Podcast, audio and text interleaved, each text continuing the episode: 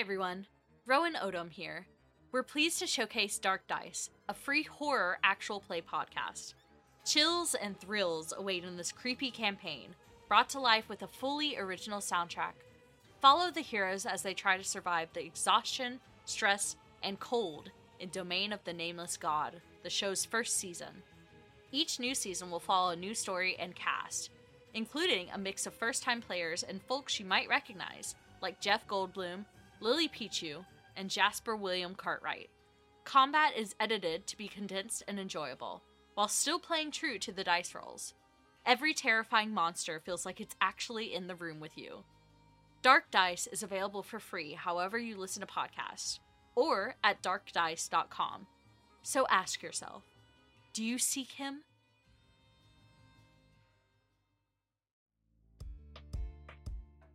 This episode is brought to you in part by BroadlyEpi.com.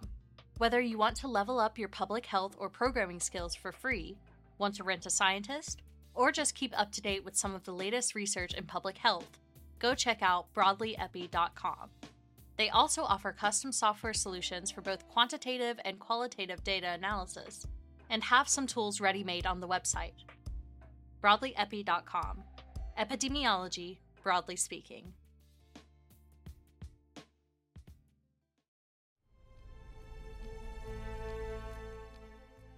Hello, listeners. This is Ty Vaughn, writer for Syntax and voice of Silas Caldwell. I'm thrilled to showcase our sponsors, the exceptional creative software suite, World Anvil. World Anvil is the one stop shop for tabletop gamers, fantasy and sci fi authors, or world building enthusiasts who just can't wait to start getting some thoughts down. This is far from just a wiki editor. They have a number of tools and features available, including world building templates, an RPG campaign manager, a novel writing and publishing tool, interactive map builders, timeline builders, and more. Your vast web of outlines, character plots, and family trees has a home waiting on World Anvil. Check out the full features using the link below or by visiting worldanvil.com. Subscribe using the promo code in the description of this episode, and you'll get 51% off an annual subscription. And you'll be directly supporting the creation of TSP Network shows. Thanks in advance for checking it out.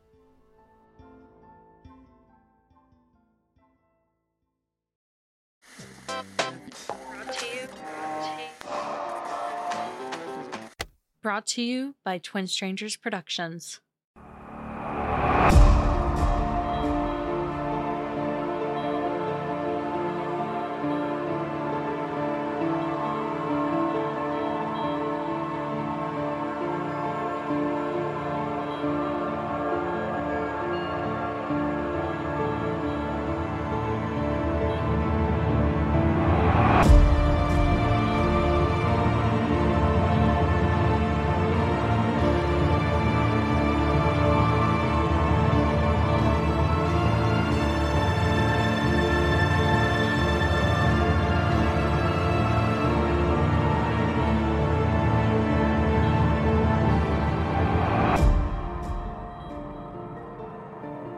Wasting Company Time presents Tell No Tales.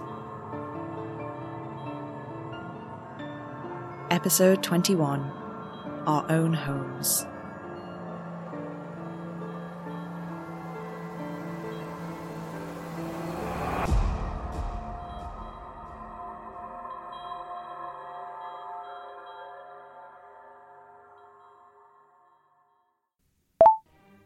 Audio Diary of Leo Quinn, assistant to Frank Williamson, director of Better Place. I haven't had a good night's sleep in days.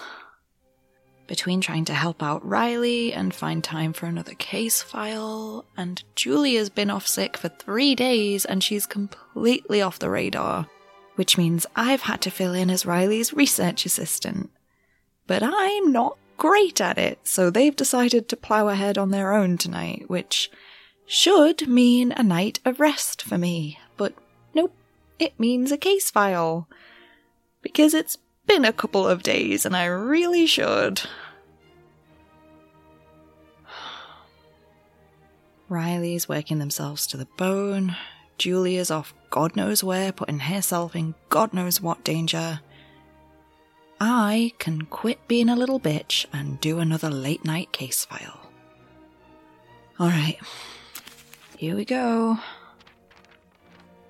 Case MS number 2241. Category.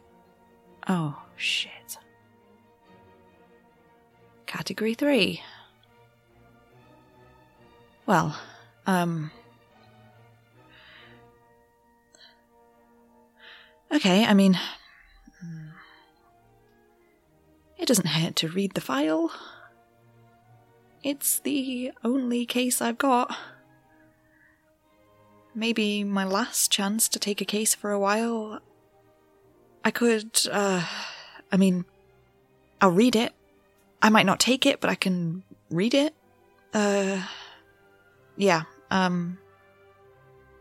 Category uh, th- 3. Case status active. Reported by Margaret Wilson via email. Initial report.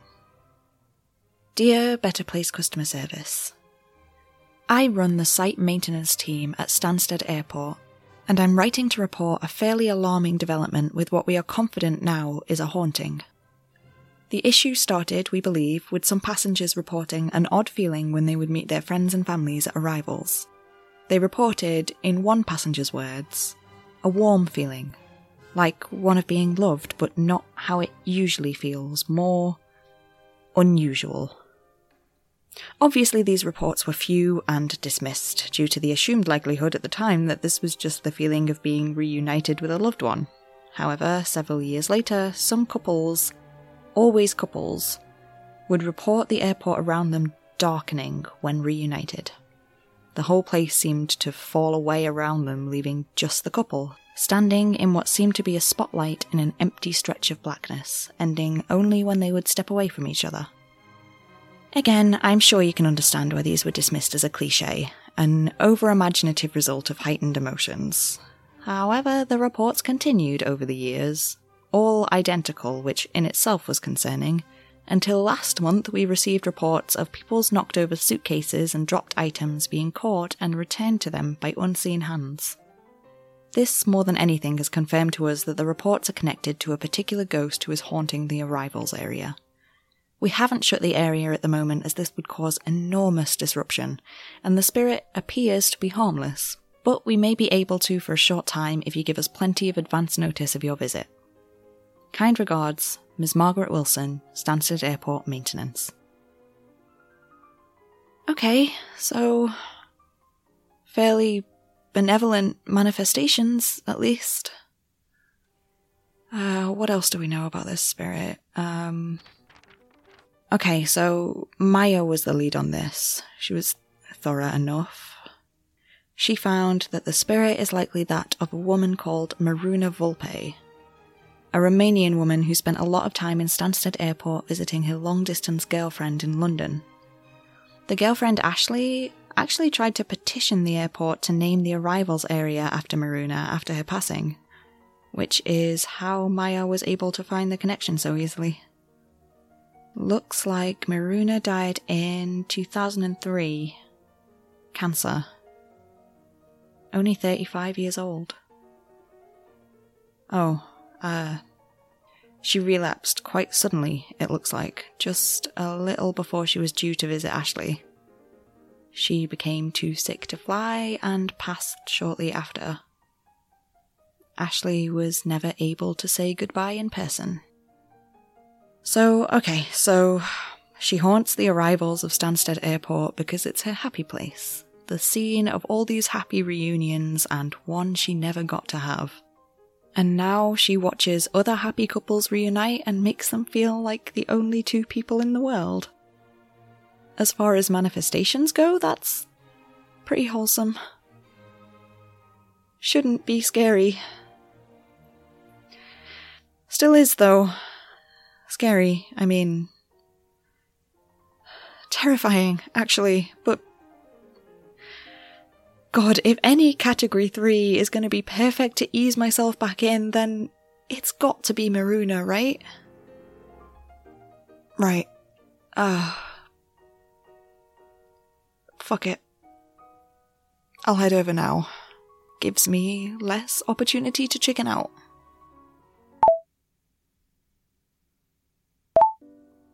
You want to recount it?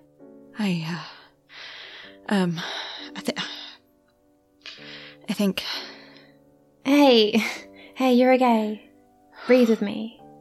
I've got you. You're safe now. You're home, and I've got you. that's the thing. I was never not safe. Ugh, I knew that logically. I just, oh, that was so stupid. I don't think that's how trauma works. Yeah, well, trauma's stupid too. Yeah, fuck that guy. It's Riley. They've just seen your missed call. They're on their way. Uh, no, they they don't have to. It's okay. Looks like they found something they want to share anyway. And so have I, actually. Don't look at me like that. It can wait until they get here. So, shall I make the notes about the airport? Um, no, uh, no, I'll do it. Uh, let me sit up, though. I. Thank you, but you don't have to, um, hold me like that. I'm okay. So, um, uh, I went to arrivals. It was strange, the first time I've had to do that in a busy place. With the last case on the bus, I could just wait for it to empty out, but there's never really a time when the airport isn't busy. I did try to be subtle with the EMF reader. I still got a few strange looks, but hey, what's new? Except when I found her, I just. I choked. I knew that if I just talked to her, sat with her for a while, I knew, I knew it would help. Remind me that she's just a person, no more or less likely to harm me than any other person in that airport. But I couldn't. I couldn't speak, I couldn't breathe, I couldn't even run. I was just stuck there, stuck in that airport with the feeling of her all around me, and I, I, I, I couldn't. Hey, hey, you're okay. That's when you called me, right? Or Riley first, but they had their phone off while they worked. Right. And when you came and sort of talked me off the ledge, we went to a quiet corner. Then you took the EMF meter to see where she was and spoke to Miruna on your own for a while and asked her to follow you to where I was sitting. And when you brought her over, you kind of introduced us, I suppose. Like you would introduce two perfectly ordinary friends. And that helped, I think. Picturing her just sitting there with us, cross legged in a quiet corner of the airport. And I started to speak to her then with the recorder. And it just started feeling routine, I suppose. Yeah, no, it felt routine. Like I'd done it a thousand times. It was calming somehow. Like, okay, here's what I know how to do. I might not know how to get a good, complete lungful of air in that moment. I might not know how to get my hands to stop shaking, but I do know how to conduct this interview. I know how to nod and listen attentively to words I can't hear as I press my palms against the cold tile I'm sitting on to ground me. I know how to show her I care while I count the distant conversations I can still hear of families and couples and friends to remind me that I'm not in that alley, that I'm safe. Shall we listen to the recording? Yeah, uh, let me just find the file. Mm, here we go. Um, okay, so, uh, Miruna, can you uh, tell me a bit about yourself? The basic biographical info, just to start with? Oh, sure. Start with the boring stuff. Why not? My name's Miruna Vulpe. Date of birth 23rd of March 1968. That makes me an Aries, in case you're wondering. Died sometime in I suppose the spring of 2003. It was all a bit of a blur. Also, it was, I think, about 20 years ago, so forgive me if I'm a bit hazy on the details. And, um, uh, can you tell me a bit about your life? Oh, my life, my wonderful, wonderful life. My life was summer in London, winter in Bucharest, spring and fall spent between both. Sometimes it was just a weekend in London, sometimes it was whole months. Always with Ashley. Being with Ashley and dreaming of being with Ashley were my two favorite things to do. I loved her so much. But I loved Bucharest too, and she loved London. I was a tattoo artist, you know. Damn good at my work. I had a portfolio that would make a Renaissance artist feel unproductive. I could have up and moved to London if I wanted. Would have found the clients wherever I went. And Ashley was a doctor. She could have found a job anywhere too. Her Romanian was, well, it was okay. It was getting better. She could have come to Bucharest too. But the thing about home is, well, it doesn't always stay home when you spend too long away from it. But me and Ashley, we loved each other enough to know that time, distance, those things wouldn't be a problem. Difficult, of course, but nothing we couldn't handle. We meant the world to each other. But we were not each other's whole worlds. We had our own lives, our own homes, and the fact that our lives were able to intertwine when we could manage it, that was a blessing of its own. And we both had brilliant lives, full of those kinds of blessings. The kind that you could, theoretically, live without, but it wouldn't be nearly so fun. Or I did, had I mean. Past tense. Hopefully she still has. So, to sum up, in general, my life was awesome. Does that answer your question? And can you tell me a bit about your afterlife being tethered here to the airport? yeah, the airport. Weird choice, I know. I'm not actually sure I chose it.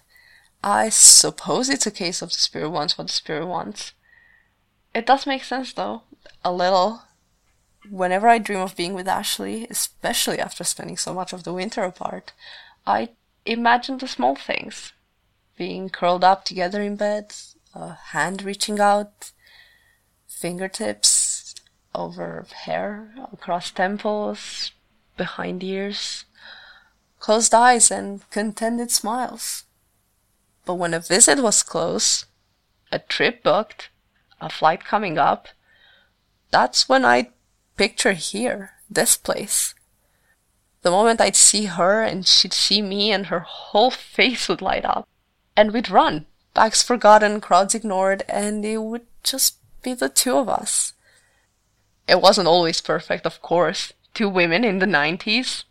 Sometimes we got catcalled, sometimes worse. Things seem different now. Not completely, but better. I see so many couples here every day. Most times, nobody looks twice at the two women kissing. The two men, foreheads resting together, smiling. But just in case, I do what I can to help them, to make them feel like the world isn't there anymore. Most times, they barely notice. I love it when that happens. They're so lost in each other, they can't even tell what's happening is paranormal. It's been about 15 years since I got here, and it's not the worst place to spend eternity. Lots of people watching, lots to learn too. I feel very old sometimes. The world has changed so much, but lucky for me, I have all the time in the world to keep up with it. Thanks, Miruna. I'm not sure if you're aware that Better Place has been called to remove your spirit from here. I'd like to know your feelings about this, if you don't mind. Oh, my feelings are a big fat no thank you. You're telling me I'm just now able to touch things, to interact with the world again like a living person, and now I'm going to have that taken away from me? Sure, it isn't ideal that I'm trapped in an airport, but I can still have a life. I could set up my own little tattoo booth, give out stick and pokes to bored people waiting for delayed flights. And before I go, is there anything else you'd like to say? Anything you'd like to pass on to anyone living? Not Ashley. Don't tell Ashley I'm here. I've seen her here a couple of times, you know. But I don't want her to know. She deserves to move on. I do have a sister back in Bucharest. If you could find her, I'd like that. But no. Other than that, I said everything I needed to say in life with my art. That's all that matters. Hey, reckon if I brought my own stick and poke kit to the airport, I could get her to. I'm going to answer that before I think too hard about what you just asked. What? She's a trained professional. Jesus, Riley, did you run here from the tube? You okay? Uh, yeah. Yeah, Julia's here. I'm fine, honestly. Julia, are they lying? Yeah, only a bit. It's been a rough night, but they're handling it. Wow.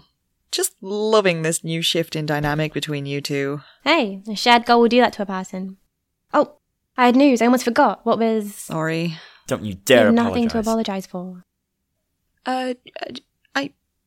Julia, your news? Right, yeah. So, I've been tailing Frank. You've been Do you a what? death wish? Chill, I was fine. I did it for three days and he never saw me. I'm pretty sneaky. Anyway, so these workshops he's been going to, not workshops. He's been at the warehouse.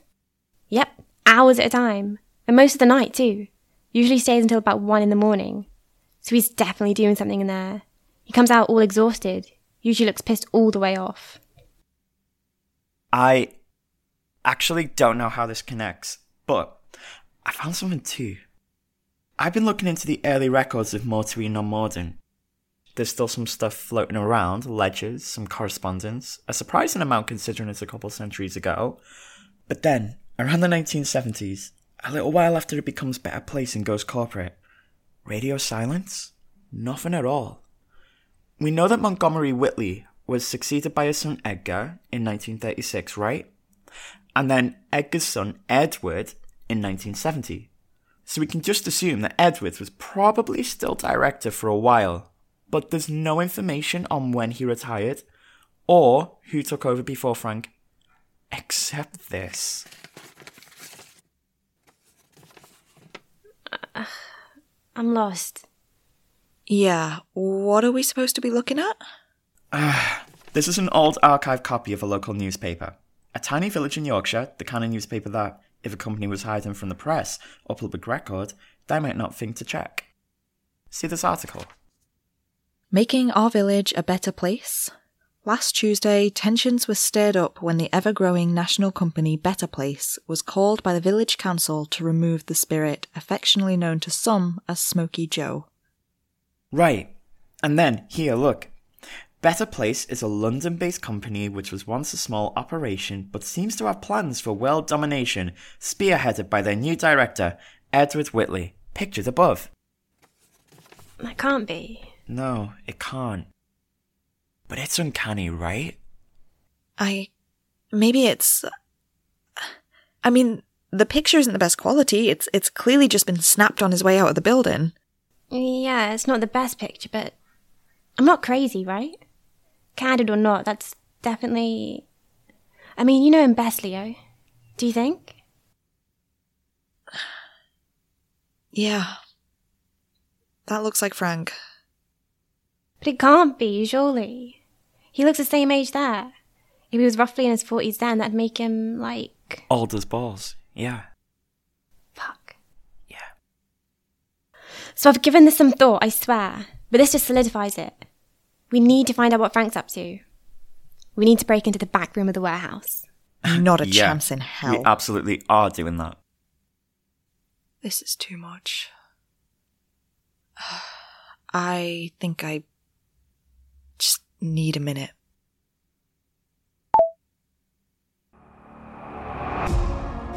Episode 21 of Tell No Tales, Our Own Homes, was written and performed by Leanne Egan. You also heard the voices of Shannon Kelly as Julia, Phil Thompson as Riley, and Ana Balaci as Miruna Vulpe. And if that last name sounds familiar, that's because Ana does the cover art for our show. So everyone give it up to Anna for being multi talented. If you enjoyed this episode, the best way to support the show is to spread the word. Leaving us a rating and a review in your listening app of choice is a huge help. Or you can follow us on Twitter or Tumblr at Tell No Tales Pod. Links and information about transcripts can be found in the show notes.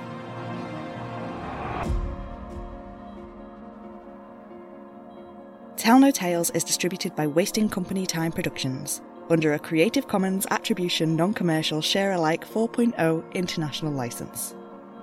Thank you for listening. And remember, the dead don't bite.